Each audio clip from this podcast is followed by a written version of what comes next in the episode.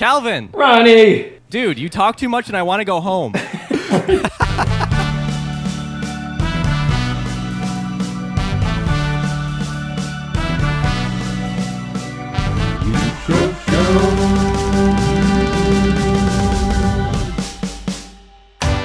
Hello, and welcome to the You Show Show. It's the show where you show things. Today I am joined by my good friend Ronnie Neeley. Ronnie, what's up?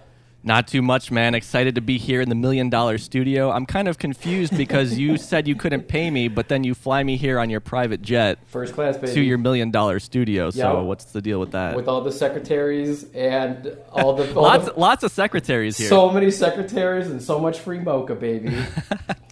uh, yeah, no. Uh, welcome, welcome to the studio. It looks nothing like your apartment. It's good to have you here. I um, I was gonna. I, I before we started recording this, thinking about it in my head. Uh, I I was like, I was like.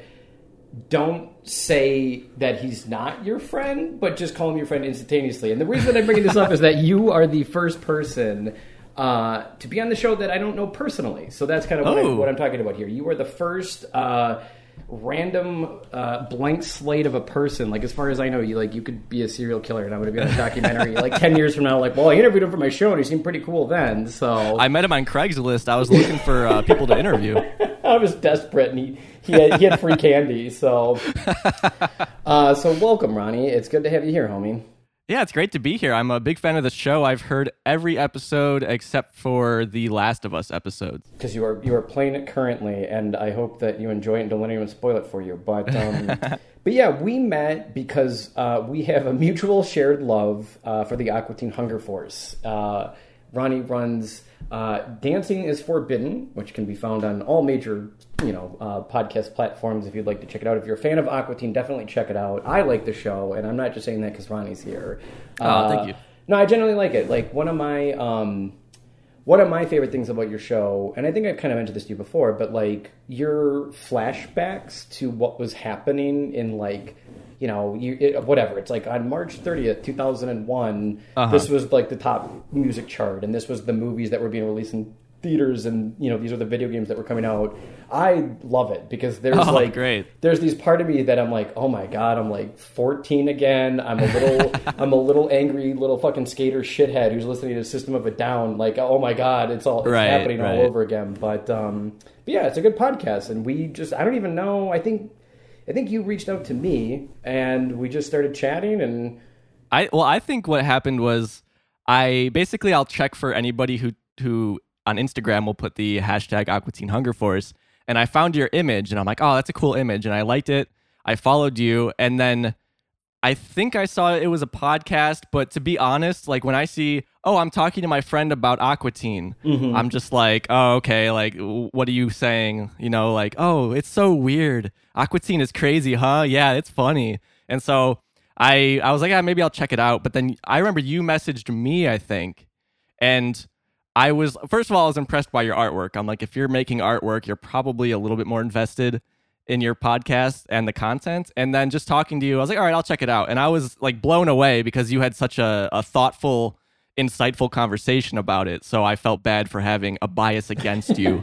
Even though it wasn't, it, obviously it wasn't you personally because I didn't know you, but yeah, it's just I I feel like it's it's for you. It must be hard to advertise your podcast because people are just like, oh yeah, you and someone are talking about whatever. What do I care? But I found the conversations, even for like I said, I've listened to everything, and I absolutely haven't experienced all the media you guys are talking about. But I always find the conversations valuable in some way and worth listening to.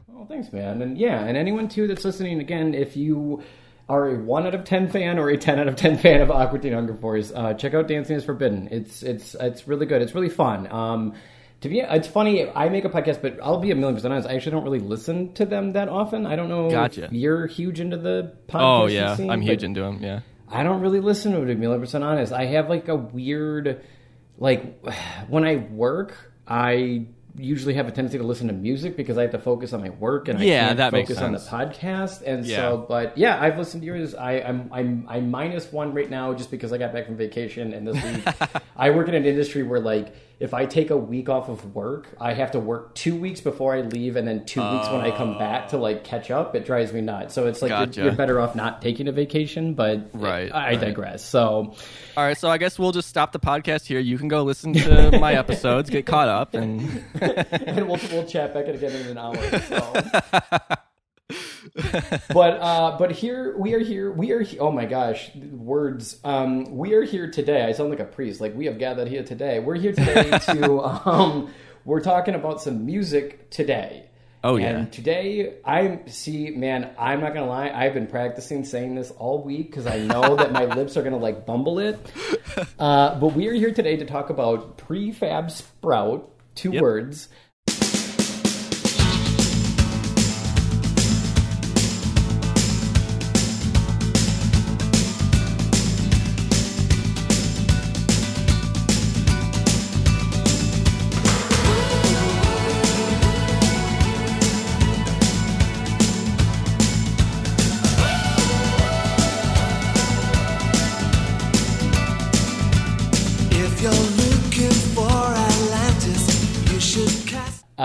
It took me a minute to uh, to figure that out. I was Google searching it as one word for some reason, and it wasn't getting really a lot of results. And then I was like, "You goddamn it! Two words. So if you're looking up prefab sprout, it's two words. But um, today we are talking about Jordan the Comeback. That is the name of their album, and um, I guess let's start at the beginning. I guess let's just start with like, as I always like to say, of like the millions of you know albums that are out there.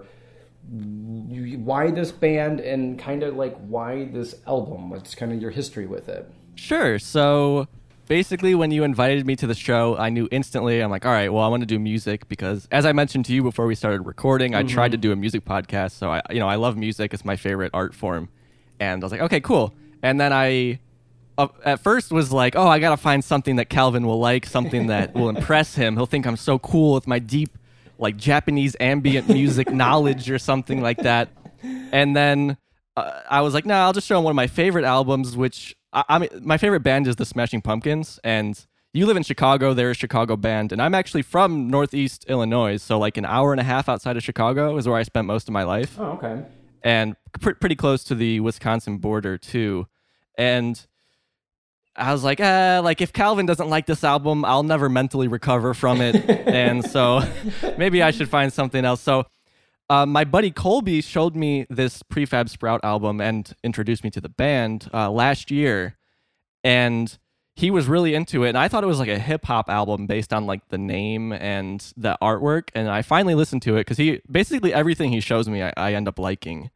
And I listened to it, and like on first listen, like the first song I wasn't that into, but the second song really blew me away. And like just listening through the whole album, it wasn't like I instantly fell in love with it, but since listening to it, I have really come to appreciate it and, and the band as a whole because their whole discography is great. And honestly, this might not be their best starting point, but it's their most interesting album to me. And I think it's full of flaws and but it's it also gets a lot right and i just think it's a super interesting album in their discography and as a whole because it really kind of changed my perception of what an album can accomplish especially since they're basically a pop band Mm-hmm.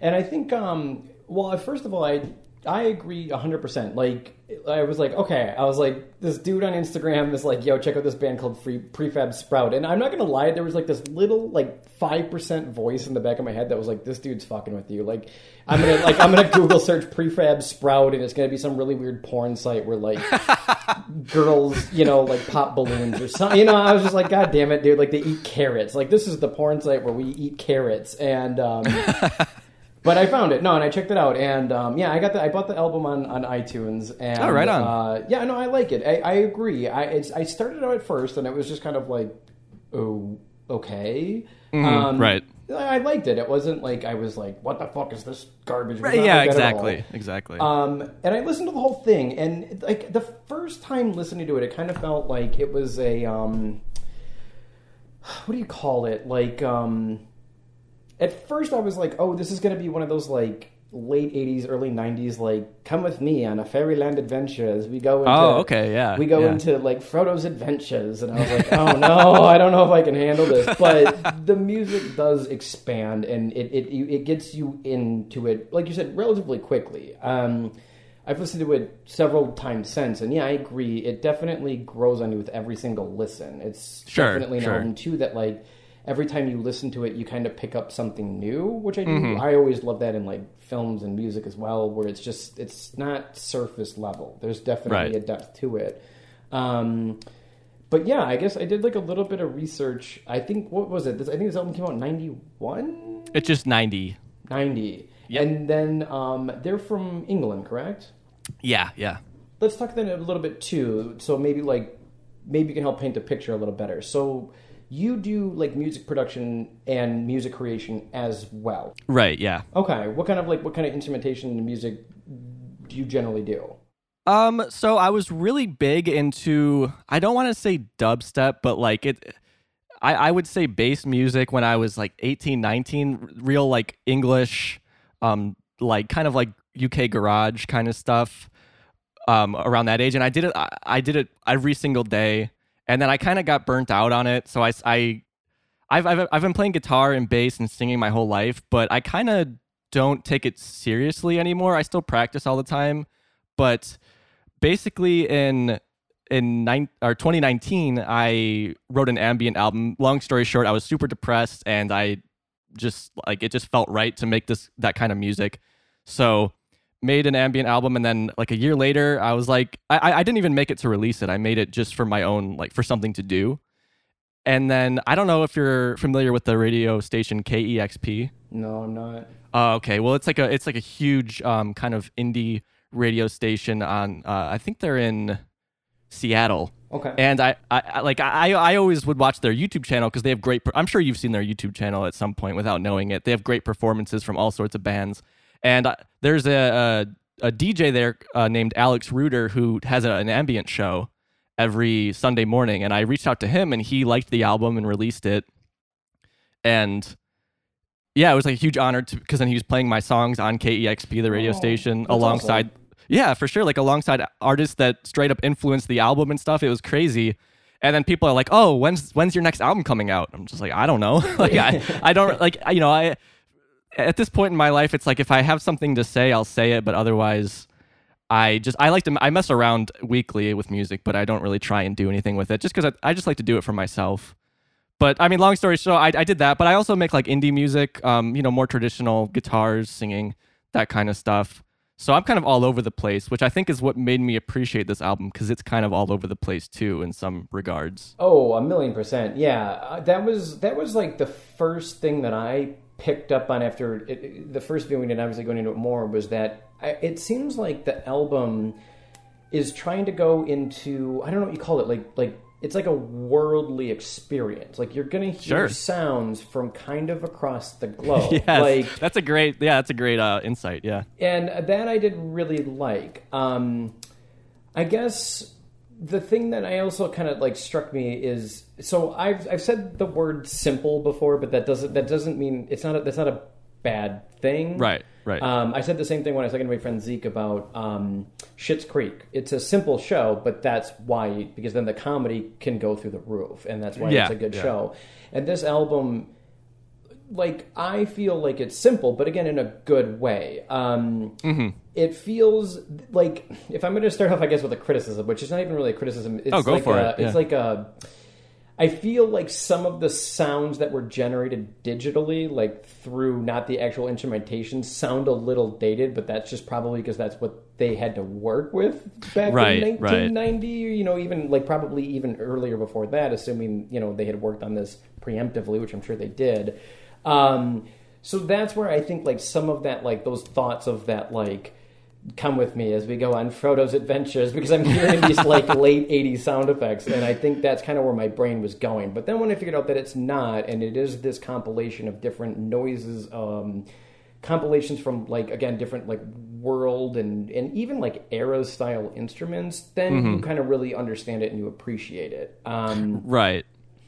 So that was really cool, and I, I, I, I would say above all else, I think that's probably actually then my favorite thing of this album because it's like, it's a little bit like, um, like a little bit like folklore music. It's a little bit like there's a little bit of like not hip hop, but like there's like some kind of Sure. beats in it. There Yeah, are, yeah. Uh, there's there's a bolero in it, so I mean like yeah. you get the whole gamut. So um, yeah. But like, what are some things like for you that like with your knowledge of like music? What are things that like stand out that made you impressed with this album? I think it was really forward thinking for the time and some of its sound. So the, the song I'm specifically like that drew me to the album and I'm referencing right now is the song Wild Horses. to play afternoons in sorry way for a man to feel, but sentimental is part of the deal. I hate myself because it shows how I'm a fool for your rodeo.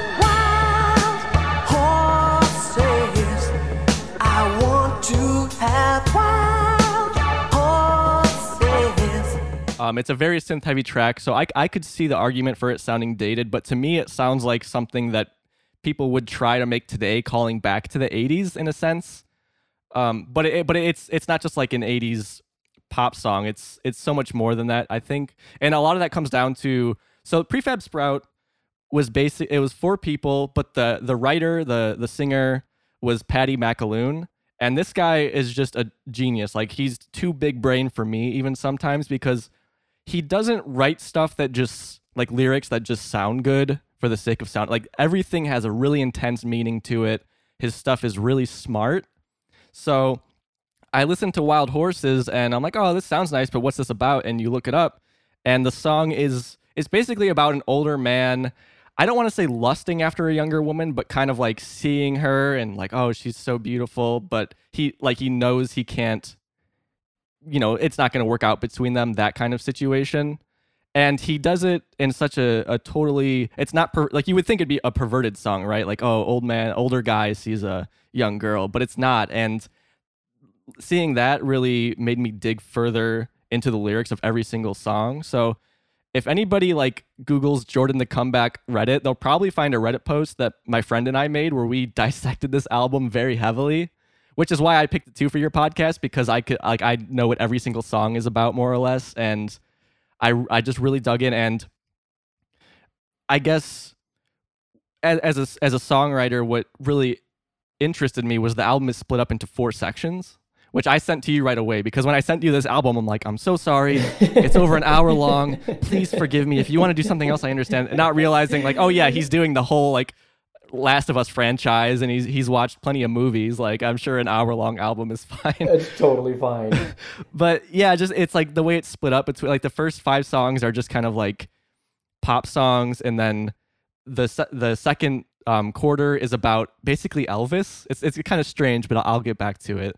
The third section is a pop medley of songs that kind of lead into each other, and then the fourth section is it's a lot of it's about religion.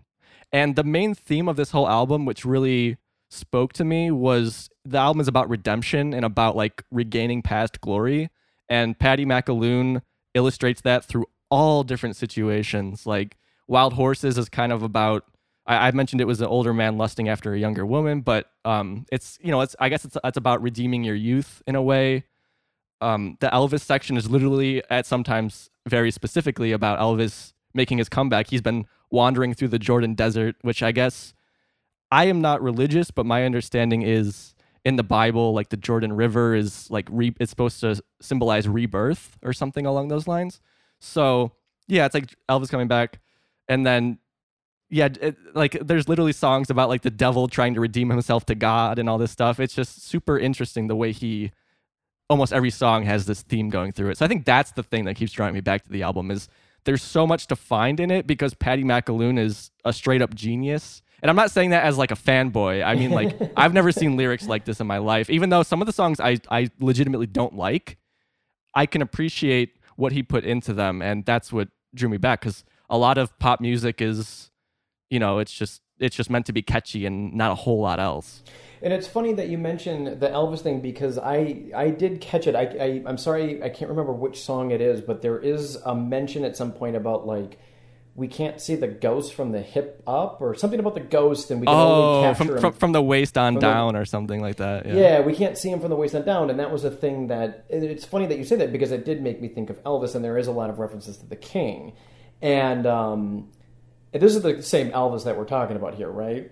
Elvis Presley. Yeah. Yeah, just making sure that you're Yeah, not going to yeah. be like, no, I'm talking about Elvis from Genesis Phase Two or whatever, because I'm not a religious person either. I just wanted to make sure that I wasn't making an ass of myself. But No, um, yeah, no, it's the pop star Elvis. Yeah. because yeah, that was the thing. Like back in his day, was they had to film him from the waist up, and yep. um, and yeah, I've noticed things too. Like I guarantee, I have not probably done even like one one hundredth of like the depth search that you've gone into on it, but I did notice this as well. Um, the yeah, the the the sense of like it's it's a story. It's not like a from start to finish. It Right, seems like right. you like once you kind of wrote that out for me that it's in four parts. I don't know, maybe like second or third time listening to it. Then I noticed it a little bit more, and it's like, oh Mm-hmm. yeah, okay, I can see how this is broken up into like four different parts. Um, and for that, yeah, no, I agree. It's it's interesting and it's interpretive, and that I love. I I, I like when you get to leave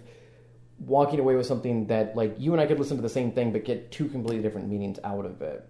right. And this album will definitely do that because, mm-hmm. like, what does it mean when, you know, to me, like, it sounds like it, there's even one song where he's, like, talking almost as if he's God, but Yeah, yeah. is yeah. he? You know, it's kind of like, and then it makes you think, like, well, does this man think himself God? Because that's a little bit bizarre, but I don't think that's the case. I think it's No. just a story, and this is the narrative of that story. But again, like, that's kind of cool for a music album to do that to you because it makes you question why is he writing this down and why is he doing it. Right. Um, help me, it's Paddy. What's his last name? I'm sorry, McAloon. Paddy Macklin. Because I only looked a little bit on him. I kind of try to keep Yeah. research yeah. to a minimum just so that like I, because it's fun to hear it from the source from like you and why you picked it Yeah, for sure. uh, but come i guess then like of your knowledge of him assume like i'm a total idiot on the subject because i am what's kind of like his story what's kind of his history Sure. So I know that he actually trained to be a priest before he tried to become a musician. oh okay so that I think that really influences the religious aspect of the sec of the back uh, quarter of this album. But I'm still out on if he actually is really that religious or not because I've heard conflicting reports. Um, I know that he likes to use God a lot as like a a symbolism in his writing, but I don't know that he exactly means like God specifically. But anyways, so yeah, he trained to be a priest, and then he him and his brother started a band together, and I assume you know prefab sprout. So his brother is the bassist in the band, and Paddy McAloon plays guitar, sings, and he does a lot of the production.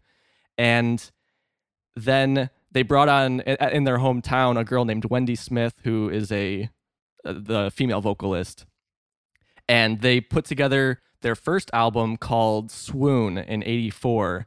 And what's interesting is a lot of those songs were written like before they recorded the album, I think. So they recorded that album, and that album is very like technically impressive. I think there's a lot of weird. It's it, there's not a lot of verse chorus on that album.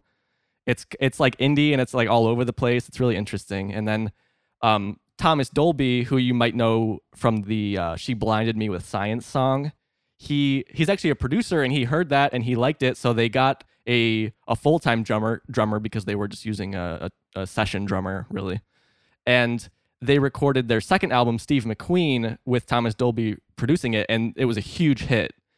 And what's interesting is about all the songs on Steve McQueen is they were written bef- before the songs on Swoon. So they were written like years before. And so they recorded that and then they recorded an album called Protest Songs, but the la- the label's like, "Ah, we don't like this. It's not in the same vein as Steve McQueen, which was their hit."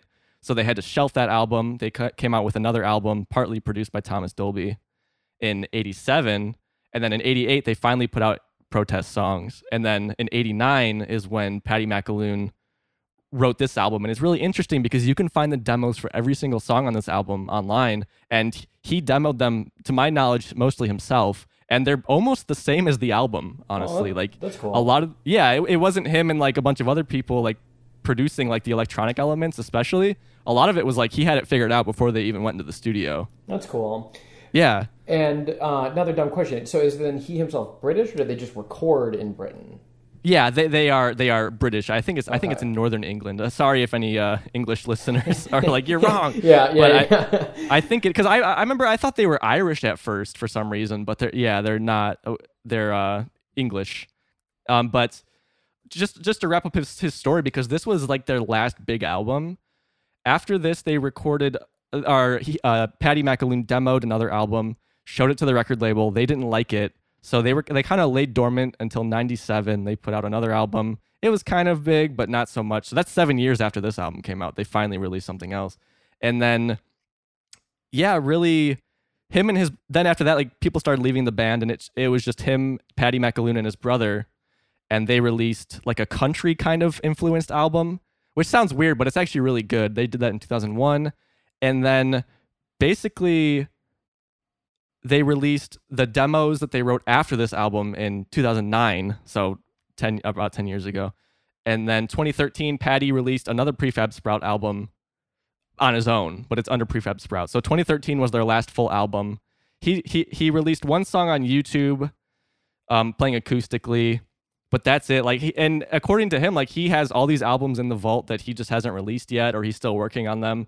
The interesting thing about this band is they are definitely a studio band, and Paddy McAloon hated playing shows because he's like, oh, we- lose money and we're, I'm not writing. He, he just wants to write. He doesn't want to play shows. He doesn't want to do uh, tours.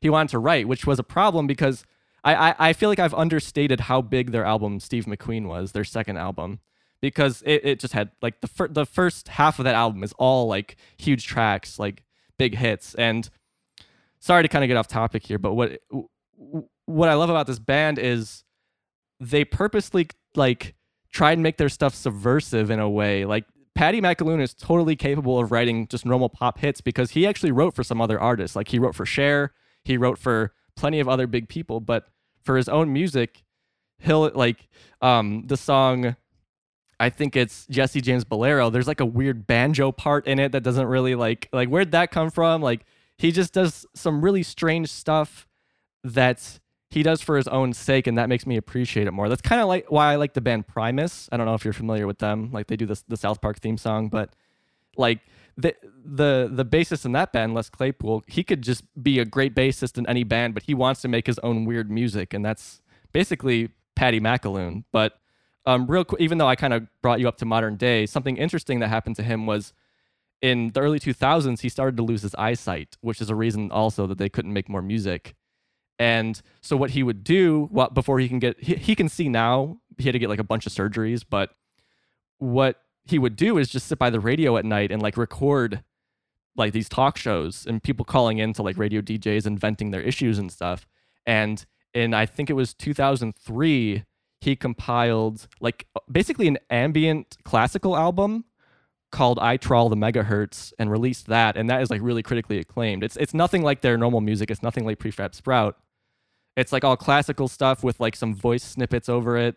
It's super interesting. So the dude is just like super creative, and um, they re-released I Trawl the Megahertz under the Prefab Sprout name. I think in 2000 or 2019 or Wow. sorry, not two, 20, 2020, 2020 or 2019, one of the two. Gotcha. So yeah, just just super creative dude all around. And like I said, if there's one thing you take away, it's that he hated to play gigs because he just wanted to write music. Well, that's what. So that's what I was about to say. So I mean, I I would imagine that age is of a concern, but with I mean, I just don't know. Have you ever seen them live by any chance? I would venture. to Oh no, yeah, I don't. I think I, I it's must have been at least 20 years since they've been to the U.S. Probably 30. Wow. Okay. Yeah, because that was going to be my next question. So yeah, that makes sense. Yeah, damn, that's crazy. But I mean, like, good on him because I like it's like. There's some people that like go, you know, say iTunes for example, and they go to an album and then they buy like two songs Mm-hmm. I don't know why, but that's always freaked me out. I don't know about you, but I am like I will build like a favorites library, but I'll only play it again like if I'm working, you know, and I just need something Gotcha. on. But like, Yeah, yeah. I would say like 90, 95 percent of the time, I'm like a play the whole album type person. Sure. And so I- wait, uh, so I don't mean to interrupt you, No, uh, no, go ahead. but I want so in previous episodes you call like albums like vinyl records. Oh yeah, yeah. You can make fun of me. I know I'm wrong. Yeah, yeah. No, I. It's No, yeah, no. Well. I, I was wondering, like, like, do you do you have a vinyl collection, or is that j- like, do you not, and you just call albums that? no, I call all my vinyl. I have a I have a collection. Yeah, no. Okay, okay, my- right on, right on, right on. It's actually kind of a joke with my friend Chris, who I spoke about to The Last of Us with. Is um, Chris is a huge audiophile. He owns his own audio shop in North Carolina. They sell like high end audio equipment. They go into your house and like measure the type of wood that you have, and then build That's a awesome. system for you. Yeah, and he's done very well with it. And um, and the joke came about like he went on Facebook a few years ago and he was like he was like stop calling what did he say? He was like stop calling them vinyls like or something Oh, like that. yeah. And then but then in his Facebook post he wrote in parentheses like except for Calvin. Calvin can get away with it. So no, I know I fuck it up, but at this point I don't even I just don't care anymore because it's just like the only people that it upsets is kind of funny at this point to upset. so um, Well, like if, if you're just if you're just talking to your friends, I guess it's not a big deal. But if uh, to me, it's annoying when people come to like a vinyl community and they're like vinyls, vinyls. It's like, oh my god. Yeah, that would be me. So yeah, I'm gonna be a million percent real there. That would be me. I'd be like, you guys want to come over and see my vinyls? Yeah, no, I got a, I have a, I have a huge collection of Sure, vinyl nice. records. Yeah, no, I got a vinyl player. Actually, Chris recommended the vinyl, the, the the player that I have now. Yeah, no, I know I'm wrong, but I'll just go ahead and admit that I don't care. So I'm sorry. You know, try and stop me. You know, like fight these tears. There's nothing we can do here. So. All right, well, it's been fun talking to you, but yeah, uh, we gotta catch you go. later. Yeah, click. And um, um, no, I have a lot of friends that I, I, uh, especially in like my twenties, I had a ton of a ton of my friends. They were all in bands, and you know, so of course they're experts in every goddamn audio field. And uh, yeah, no, I used to fuck around with them all the time on this shit. It's, it's. I'm sorry, it's just funny to me at this point. I can't stop. So. hashtag we're here now but Sorry, uh, sorry to interrupt you. Yeah, you were talking about like listening through a, whole albums, basically. Oh, like I would kind of imagine that, like in a live performance, though, like some of these songs do kind of need to be played in sequential. Oh, order. yeah. you know what I mean. Yeah. Like I couldn't really imagine going from like I don't know. I'm sure you can, obviously, but I feel like this album really, honestly, the only way that it works is from start to finish. No, I I totally agree. That's really where it shines. There's a couple songs maybe you could pull out, but like it, it fits best, I think, if you just listen to the whole thing from start to finish. Um, but yeah, it's it's really good. I, I I really like it, and I'm glad that you shared it with me because I don't think I would have ever found this had we not been Well, doing this. So A part of the reason I wanted to talk about it with you is I, I feel like the band is kind of seeing a resurgence a, a little bit. I don't know if you've heard of the website Rate Your Music, but I'm I'm on there 24/7 like rating all the albums I like and all that stuff and you can review albums on there and there's a lot of people like in the past year or two who have like suddenly discovered these guys. So that's why I'm like, ah, I should I should talk about this as well because I feel like this might be some people's first exposure, but I'm sure that you'll see it referenced too. And a thing about this band is they're kind of like a musician's musician, if you know what I mean. Like there's a lot of bands that you probably like that are influenced by these guys. Like for example, I um spoiler alert, but your your pick for us was um Animal Collective's Merriweather Post Pavilion.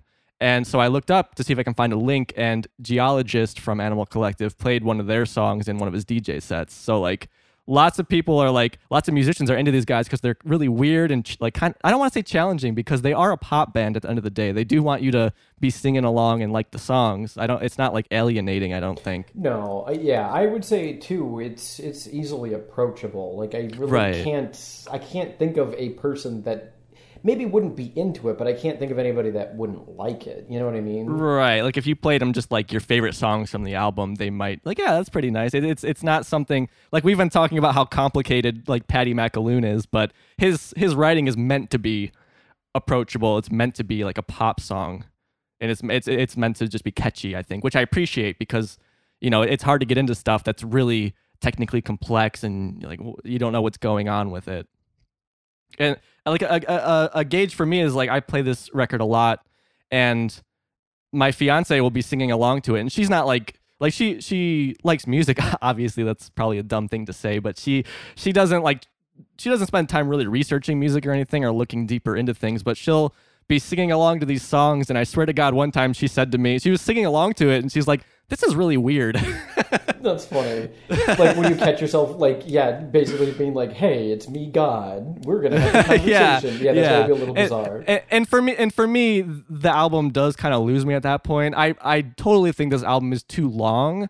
But the thing is, is if it wasn't this long, I wouldn't be as interested in it, which I find really interesting. Like when I analyze myself and why I like it, I'm like, you know, I. I would think I'd say, yeah, cut all those songs out. But if you cut all the songs I don't like out or I don't like as much out, then the album isn't as interesting because a part of what makes it interesting is it's so long and it's touching on basically this one subject.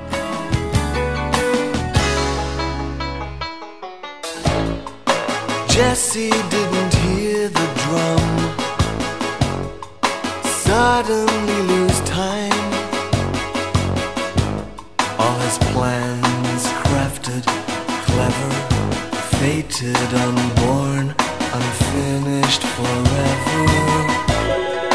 Jesse didn't hear the drum. I um the one thing that I noticed so um in our early discussions I remember one thing that you had said as well was that you were you were gonna maybe you were pondering uh picking Death Cab a Death Cab for Cutie album. Uh Yeah, for I'm actually wearing a Death Cab shirt right now. oh, nice. I like Death Cab a lot too. I um actually I'll tell you a fun little story. So I used to wear like I was I was a I don't, I don't want to say I was an angry teenager, but I was a bit of an angry teenager. I just knew that I didn't want to be in it. Does that make sense? Like I wasn't like a angry destroy the world teenager. I just wanted to get out of it and like I wanted to go to film school and like just become Right. an adult. I just wanted to get out of high school as fast as mm-hmm. humanly possible. But I kind of had this like I don't know, this little bit of anger in me. And so when I was like I don't know, like 13 or 14, yeah, I used to wear like baggy JNCO jeans and like fucking Yes. Limp Bizkit all day, baby. And Hell, uh, did it all for the nookie, I man. did it That's what I'm talking about. Yeah, dude, just like fucking angry, angry, angry Limp Bizkit and Slipknot music. And now there's anything Hell wrong yeah. with that, but whatever. right, right. And then I was a teenager too. I, I I had those same experiences. I'm sure everyone that's listening to this right now is like, yeah, I had a band too that I regret listening to. And um, but I dated a girl. I think I was like 15 or 16 when we first started dating, and uh, she was like, "Hey, have you heard this band, Death Cab for Cutie?" And I was like, "No." And she was like, "You should check it out." And so we listened to it. Uh, it was Transatlanticism, and uh, Oh, okay. and then like, dude, it's funny as shit. Like a year later, I was like wearing tight pants and fucking, you know, I was like, I was like a lot nicer after that, Yes. and like music completely changed for me at that point. Like that was the diving board when I was like, see you, Limp Bizkit. I'm gonna go listen to some Death Cab. But You um, know what? I honestly think so. My situation was kind of similar. I was dating a girl, and she, for some reason, got their album Plans. And I was like, Death Cab for Cutie, that sounds like an emo band. I don't want none of that. I like metal music. and I got really into that album. And um, that now that you mention it, that might have been my first like indie album, uh, qu- uh, you know, quote indie. But um, like that indie is like the main genre I listen to these days. So it's kind of crazy now that I think about it. Wow. Yeah, that, and it's funny too. I've kind of talked about this before of how music music is a property that can instantly transport you to another point in time that was your life. And plans came out right as I went to film school. I went to film school in Canada, so I was 18 years old. Oh. And my mom drove me to Vancouver, British Columbia, Canada. It's on the far west coast of Canada. It's Oh wow, yeah, yeah. I was 18 and she dropped me off and was like, good luck, fucker. See you later. Have fun. And I remember riding my bike around. So it rains all the time in Vancouver. Right. It's really Yeah. the summers are beautiful, but then for like nine months it just rains. and um, uh, I remember riding my bike around in the rain, just listening to that album on repeat. So it's like a, it's just weird because again, I put that album. If I were to listen to that as soon as we got off this recording, I would be 18 years old again, living in Canada, riding my bike around in the rain. And um, but anyway, the reason I bring up, sorry, I go down rabbit holes. And No, no um, worries. uh, the reason I bring it up, the whole Death Cab thing too, is this album actually kind of reminded me of um, Benjamin Gibbard's Postal Service because Oh yeah. in that album he does his vocals and has I don't know her name. I'm sorry, any super.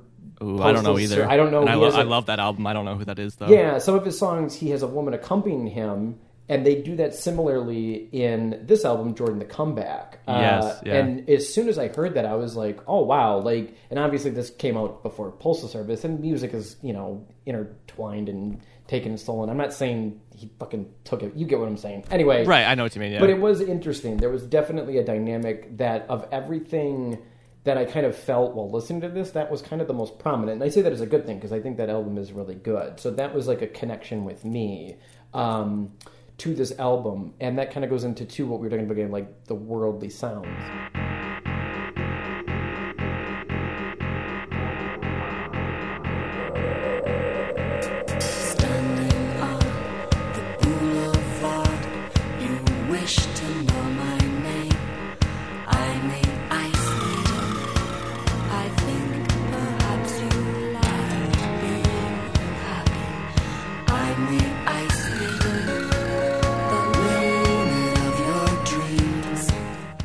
I, just googled it and uh, I was like, okay, Benjamin Gibbard and Postal, or sorry, not Postal Service, uh, Prefab Sprout, and sure enough, he's into them.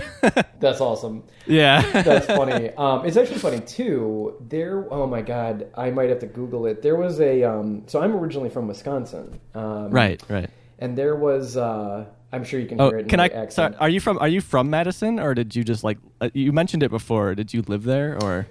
so we moved around a lot as a kid. Uh, Okay. But it was always the Madison area, and then I lived in Madison for like six years. Um, Okay, be- because uh, I know that Plans was actually mixed in Madison. Yeah, that it's that it was. Oh fuck, what's it? I might have to look it up. There was a famous recording studio in Madison, Wisconsin. There was. Uh, Smart Studios, right? Yep, that's it. Yeah, Yep. because that's that, that's where the Pumpkins recorded their first album. So when I was in Madison, I was like, I got to get a picture by that door.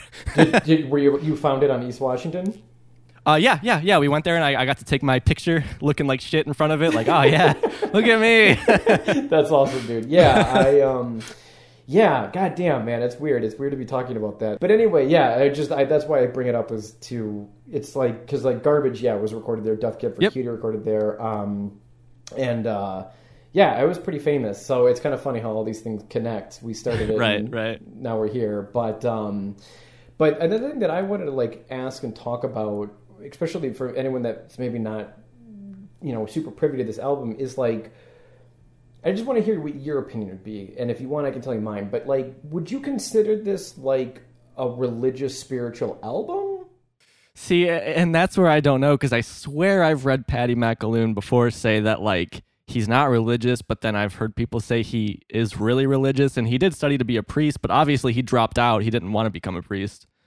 So I don't know because his work after this, you hear some of this religious context in, but in, in their earlier work, I don't think it's really present at all. So I, I honestly don't know. What what's your opinion on it? Yeah, I I feel like it's not like I don't I don't think like religious would be the correct word, but I would say spiritual with the, Yeah, with yeah. the acceptance of like you know, there's so many answers out there. Who's to say what's the real correct one? That's kind of what I take out of it, and for that I respect it because you know, I've listened to some Christian music, man, and like, woo, and this is not it at all. Yeah, this Um, is not Christian rock or yeah, anything. and uh, and and it's interesting because um, I, I'm sorry I can't remember which song it is, but there's one song where there I think it's like the lyric is something to the effect of like "love by any means necessary," Mm-hmm. and that was really interesting to me because it was like there was like it was like kind of like a teeter totter because I was like, okay, if this is like a Christian band.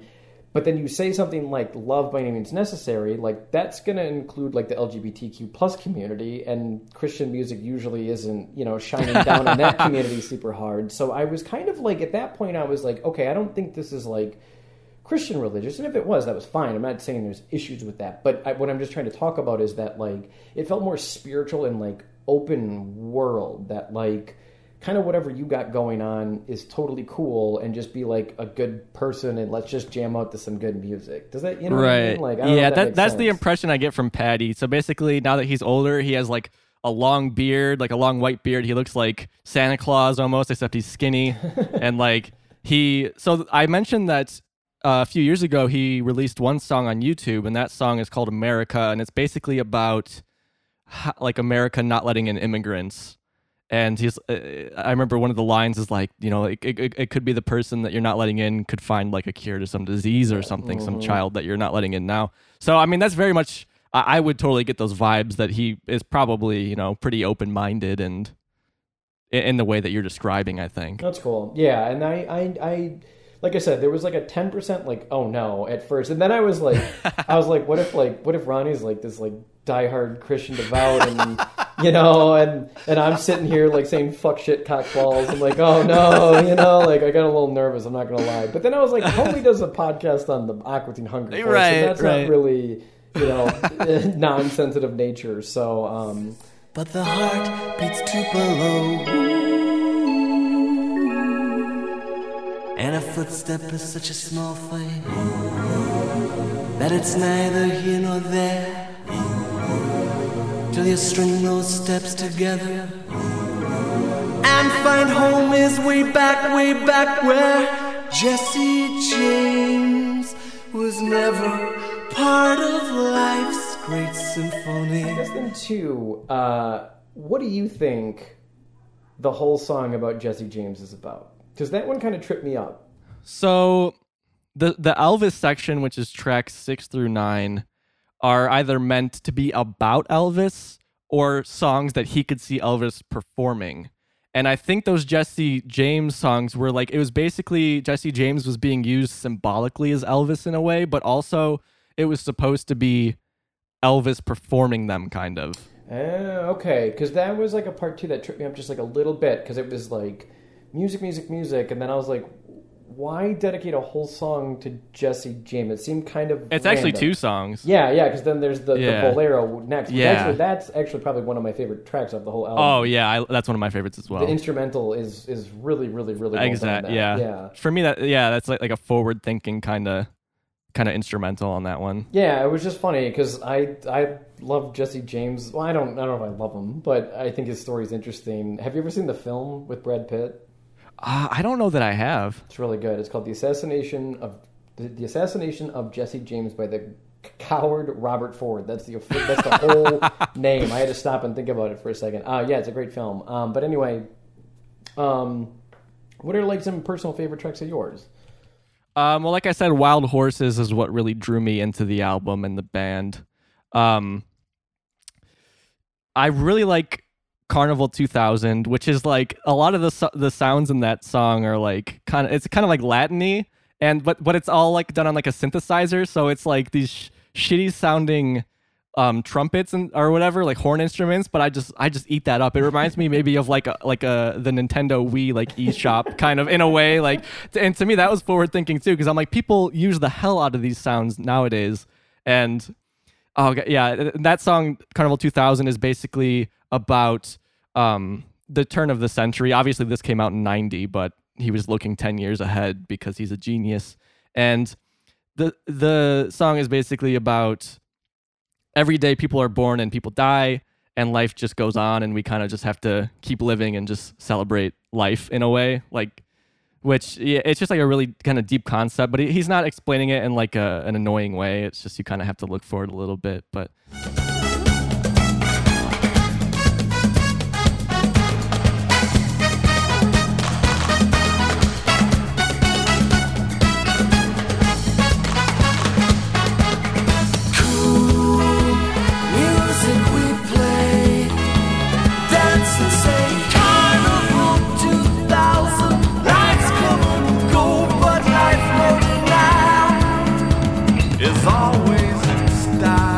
I also like um I like Jordan the Comeback, the the title song, because he sings uh, the verses and like he's doing an Elvis impression almost. And it's just like, what the hell is this? Like, what am I listening to? But then the chorus comes in and he's like singing singing in his nor- normal voice. And I love that one. Um yeah, Jesse James Bolero for sure. And I think the second to last song, Scarlet Nights, is kind of like the big ending because that's like finally when the, like the electric guitars come in. Because before this album, they had some electronics, but not as much as this album because they were mostly like a guitar band. But um, yeah, like big sweeping guitar leads and stuff, and it's just like a soaring track that kind of wraps up the album. Um, one song that really grew on me is track four, "We Let the Stars Go." and because I'm I don't normally like ballads and like soft sweet songs like that. Uh, uh, maybe if it's like by Death Cab for Cutie or some or some indie band I do, but um, I'm typically not huge into like '80s music. So when I heard this at first, I was like, oh, I don't really like this. But the more I listen to it, um, it's just a really sweet song about how he's talking about how he's thinking about uh, a girl he used to date or he had some sort of romantic relationship with, and they ended it. And that's basically it. He's thinking about it years later, and he, he he's happy about it. He's happy that it happened, but he but it's over, and he realizes that. And I think that's like a really interesting point of view because that's how I feel about a lot of my relationships at this point. It's like, yeah, I'm glad it happened, but you know, we didn't work out, and that's fine. While you know, a lot of a lot of breakup songs are upset or angry or something and it's just like no we, we happened it was you know it was a great time and i still think about it but i'm i've moved on and i'm with someone else or whatever Yeah, and like we're here now, and it made us who we are today. So yeah, I can Exactly, that. yeah. yeah, yeah, yeah. It's not like I'm in a bathtub crying. of you. yeah, I can't believe you left me. Yeah, yeah, yeah. tha- and and that's that, that's what I like about this album is that on first listen I wasn't super into it, but like I've it, this I, I do you use Last FM? Have you heard of Last FM? I've heard of it, but I don't use it now. So I, I I'm really crazy. I track like all my vinyl plays on there, and then it, it automatically tracks my Spotify plays. And this this was my lo- my most listened to album from last year. So yeah, I just listened to it over and over again, and that's what I like about the album is stuff that initially I didn't like, I grew to like. And there's still some things I I'm not crazy about, but I've just grown to love the album despite its its flaws, I guess. But uh, besides besides Jesse James Bolero, were there any songs that you enjoyed? The, the one song that I really, I think my favorite song off the track uh, is the Ice Maiden. Oh, nice. I, that's the one that really would like that. Like I was talking about, like that death cab vibe of of of this man and this woman that came out through the most. And um, For sure. For me, um, personally, top five favorite bands all time: uh, Radiohead, UNKLE, DJ Shadow, Animal Collective, and Dan Deacon. And so, like, electronic music is definitely in a lot of that, most of it. And um, yeah, that song's got this like, it's got this like grind Yeah. to it, and Yeah. I don't know, man. There's something like, like when I so the first time I listened to it, I like actively sat down and listened to it. But then just as the weeks have gone on, since you shared this with me, it's been on in the background, and I've noticed every single time that when this song comes on, like my attention will divert from whatever it is that I'm doing to focus on this song. So I think it's just that like I don't know, man. There's just something about like electronic music. It's like a it's like a saw digging into a tree. It sometimes it Right. just cat, there's something about it that like I don't get. Like my girlfriend, she's way more into like your three four man band with guitars and a three and a half minute song, and it's you know it's got the it's got the chorus and it's just got like you know the the, the, thing they say three times and then the song's over. and she always I hope she doesn't hear you oh, in the yeah. other room. Yeah, no, I'm I, yeah, yeah, yeah. She's waiting outside of the baseball bat. It's totally fine. And um, and then so like she'll listen to some of my music, and she's just like like she's like, how do you know like where it starts and where it ends and stuff? and um, but that's kind of there's something about electronic music that I don't know. It sinks its hooks into me, and I feel like that song definitely did it with what they're doing in that song. It's very very well done in my opinion. So Oh, that that's awesome. Yeah, that that's I, I love that song. I looks like I gave it a four out of five when I rated through the album. But well, that's cool. um, I, I guess that that one's about Paddy McAloon was talking about how he saw Agnetha. I hope that's how you pronounce it from the band ABBA on on Top of the Pops back when he was a kid or a teenager. Okay. So the Ice Maiden is her, and it's about this uh this Swedish version of glamour, as he put it. And he he said he said then when you're older, you realize it's not sophisticated as all that. So it's basically him eh, being like blown away as a kid, seeing this beautiful Arctic woman. Hmm, interesting. I uh, yeah, that's kind of cool. And some of these things that you're saying, I can I can kind of picture what you're saying. So I'll go back and kind of look at it with a with a new eye, so to speak. So, um, in terms of like, I'm sure you've you've mentioned checking out their other discography. Would you say that like it's generally this kind of like world aesthetic, or is like perhaps I know like one of them you mentioned was very very country, but like. Are other albums very distinctive in their sounds, or are they a little bit more focused? Is there Um, so in terms of a concept, this one and I think what the demos they recorded after this, which was later released as oh what I, I'll have to Google what that's called, but um whatever one they released in 2009 that that they wrote in 92, those are the only real concept albums. Uh, I, I obviously they're not concept in start to finish like you said, but with like a concept throughout them. But like their earlier stuff, I, I wouldn't say so. I'd say the earlier stuff is a little bit more straightforward, but it's still it's still prefab sprout. It's still a little weird. It's still a little um, challenging in some ways, but just still really catchy. What would be the album that you would recommend to listen next after Jordan the Comeback? I'd have to say Steve McQueen because it has basically all their other big hits on it. That was their probably their biggest album. But um, in in the United States, it's called Two Wheels Good because they were afraid of getting sued by the Steve McQueen I- estate. That's funny. I was just about to say, does it have anything to do with the Steve McQueen, or is that it's just that's just its name? Yeah, no, th- I think they named because the, the album cover is them on a motorcycle, like the whole band sitting on a motorcycle.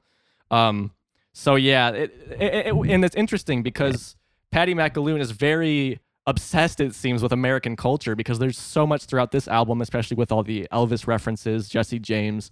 But he, their their uh, album after Steve McQueen is called "From Langley Park to Memphis," which is more American. Like he, and I guess he was getting criticism because they're like, you know, you're English, you're you're European. You should write about, you should talk about that stuff. Stop talking about America. But he kind of doubled down and wrote Jordan the Comeback, which is a lot more American references as well. So it's just really interesting. But yeah, Steve Steve McQueen. Otherwise, honestly, with this band, you're safe just checking out a um a greatest hits. They have a couple of them, and because there's great songs in every single album. That's awesome. Yeah, I uh, yeah no, I think I I will definitely check it out. I bought this one, but I think I might check out the rest on Spotify. But that's neither here nor there. But um, Oh, I, I, I actually uh, some self promo. I have a Spotify playlist if anybody wants to look it up of my favorite songs from them, which I like are are, are their more popular ones, I guess. If anybody wants to just look up Ron's best of prefab sprout.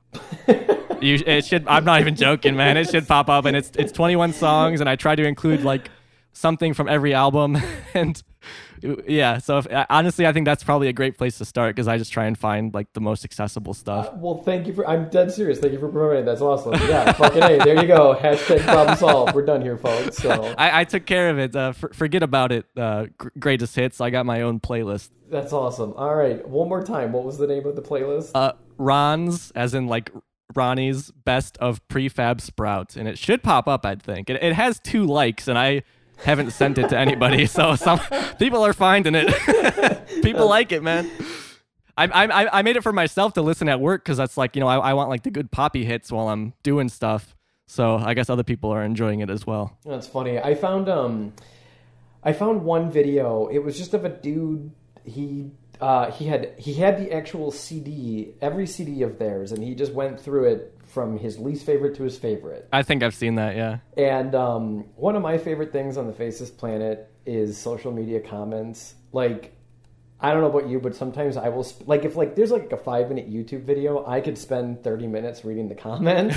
oh, I'm the exact same. Yeah. And uh, anyway, it was this guy, and yeah, he listed all the records from his least favorite to his favorite. He was really sweet. He was really genuine. It was it was Yeah, a fun I've seen video. that. And there was one comment. It just the guy was just like bullshit.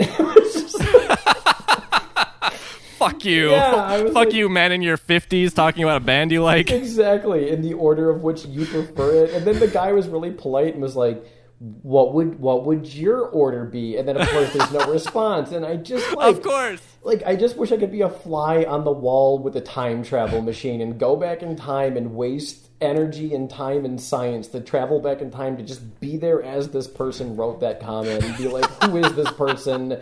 Why are they doing this? And what motivated them to do this? So, Yeah, it's it's this guy just being so yeah. Because I actually commented on this video as well. Um, like wonderful video. Like I, I basically agree with you. Like this guy is so nice. He's so happy to talk about one of his favorite bands, and then this guy is just this is terrible. yeah. Oh my god. So, Okay. yeah, thanks, thanks, bro. I appreciate your feedback. Till next time. Um, one other thing I always like to ask too is like, um, if you like, you know, band or musician X Y Z, you'll like Prefab Sprout. Yeah. What would you, what would you say to that? I think Postal Service, as you said, was a great one that I did not think of. So if you like Postal Service, you might want to check Prefab out because they have that similar like male female thing, and, and the writing is smart. I think I think Ben Gibbard is a pretty smart writer. He's a bit more. He's not as complex as is uh, Paddy McAloon, but I, I think they're definitely of the same camp. Um, I think see because the bands I could rec- I could recommend you checking out. I don't know if people will know, but there's a ba- there's a newer band called uh, Roman a Clef, which like straight up, it sounds like they're trying to rip off Prefab's style. I think they put out an album in like 2015 or an EP or something, and it's really similar, but really good. Um, otherwise, have you heard of the band The Pains of Being Pure at Heart? I have not. No. Okay, because because uh, one of the guys in Roman and Clef, I think, was in, in that band. But uh, otherwise, uh, if people like King Krule, who's pretty big right now, I'd say maybe check Prefab out because they're they they're pretty complex with their chords and stuff, and their English as well. And one of my favorite bands is a Swedish band called the Radio Department, who reference Prefab Sprout a lot in interviews. And uh, at the time, I didn't know who Prefab Sprout was. I was just like, okay. And now that I know, I go back and see these interviews. I'm like, holy shit, one of my favorite bands likes Prefab Sprout. I didn't even know it.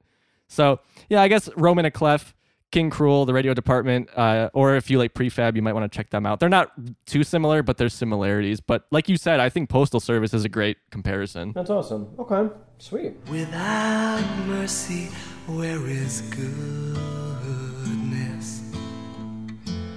Won't you have mercy on me? Mercy on me. Oh, say that I'm forgiven and wrap your arms around. Uh, yeah, I, I, I just I appreciate this. Like I said, I didn't like I wasn't crazy about it at first, but I you know this is legitimately one of my favorite albums. My, my absolutely my my most listened to album from the past year, and this is one of my favorite bands now. And I just appreciate how they blend pop music, like it's still accessible, it's still catchy, with these really really thoughtful, deep themes. That if you want them, they're there, but if you don't want them, they're not. Like I, I really want to reiterate that it's not like I don't feel like it's taxing or challenging to listen to their songs. Maybe this album as a whole because it's so long, but like an individual song, it's not like you're listening to. I, I guess maybe like a Tool song or something where it's just crazy and long. Their songs are pretty short, and this album is 19 tracks long, but I, I most of the songs are like three, four minutes. They're not like long songs, so I appreciate that. And for sure, if anything, check out like you know my Spotify playlist or just their greatest hits because they they have some other uh, probably a lot more accessible songs and albums. But this is the album that dro- that brought me in and is the one I still listen to the most from top to, to end. That's awesome. That's really cool. Yeah, like I said, I, I'm really glad I get to check out this album. I, I, and I don't say this disrespectfully. It's my own ignorance. I don't think I would ever found this had we not done. This. Oh yeah, So- I wouldn't have ever heard of this either if my buddy mm-hmm. Colby didn't send it my way. Yeah, and it's kind of funny, like you said. It's like it's they're like a musician's musician, and uh, right? Yeah. they they've gone into so many people, but yeah, pop music is weird. What catches and what doesn't, and like you said, you know, they try to make it pop, but it still has a distinctive sound. And you know, like I I don't know what was trending in 1990 on the radio charts, but I don't know if this would fit in or not. This ain't it. don't This ain't it, fam. Yeah, This ain't it. Yeah, that's kind Yeah, of, they- that's kind of my thinking. Like, They did have some big hits, but I don't think anything from this album and like in general, they just never got as big as I think they should have. But uh, you know, it's it's just it, it it's just how it is, and and they still had a good career, but they weren't as big as I think they could have been. It's pretty cool. Well, I uh, I'm glad that you showed them to me, and I, I I'll check out the rest of their albums as well. Yeah, I appreciate you listening to it. So, Yeah, dude. Well, um, yeah, like I said, if there's anything else, I'm I'm free prefab, but I still can't say it. God damn it. I'm, Prefabs, yeah, it, it's it's a it's a silly name for sure. It's a little difficult to pronounce, but do you know? uh, does it have any like history or anything? I don't think so. I think Paddy just said that like he's like, oh, that sounds like something a band would be called, so I'll call my band that. That's funny. That's pretty cool. yeah. This this is kind of a, a standout album in their discography because it's so complex and so synth heavy. Um, again, their earlier stuff is more guitar oriented, and like I said, there probably would have been like better albums to show you if I was trying to impress you. But you know, to any listeners who want something that's catchy, but uh, there's a lot to dig in if you're into that sort of thing. And also, like I said at the top, almost, um, if any, if I could plug a subreddit that I kind of run, I, I haven't been too active on it, but it's reddit.com slash r slash album club, like like a record album uh, club. And that's where my buddy and I discussed it. The, the, the subreddit is just me and him going back and forth talking about albums. But what what we'll do is we will pick an album that neither of us are too familiar with, but we want to check out, and then we'll take however long to listen to it. There's no like deadlines or anything. and then yeah, we'll discuss it. And for for this album, we really dug in. We did it track by track, and I took it like way overboard, like looking up all the interviews I could. But um, yeah, I, I kind of would like to get that up and going again, especially after discussing this album with you, and we're soon gonna discuss your album. It reminds me how much I like discovering new music and talking about music. Yeah, no, it's fun. Yeah, no, I like it too, and it's it's it's a weird. That's like a it's like a weird window. Like sometimes it's closed for like two years, and then it opens up, and like five hundred things come through, and you're like, no, I can't do this. But uh, yeah, it's funny how that ebbs and flows in life. But no, I agree, and I'm I'm glad I got to check this out because this is pretty cool. So, well, uh, that is Jordan Jordan the comeback from God damn it from prefab sprout. There we go. I said it. Hey, there we go. Yay! Yay. um, as my friend Janine would say, uh, prefab sprout. I barely know her. uh, well, thank you, Ronnie, for being here today. Thanks for having me. Thanks for showing us this awesome, amazing album. And uh, yeah, we will be back uh, next week. Ronnie will return to the studio to uh, to talk. Yeah, I, I don't I don't know why you don't want me just to record uh, right now with you. He really insists on sending me home and then flying me back Yes, next week. Exactly. Yes, because we, we we do this yeah the day of that it comes out. That's how easy all of this is to do. This is live. That's how podcasts are. Exactly. Yeah. Uh, yeah. Hashtag Go Apple Podcast Go. And um, anyway, thanks everyone for chiming in, and we will be back next week to talk about Animal Collective. Thanks everybody. Bye. Bye. If there ain't a heaven that holds you tonight, they never send you up in Harlem.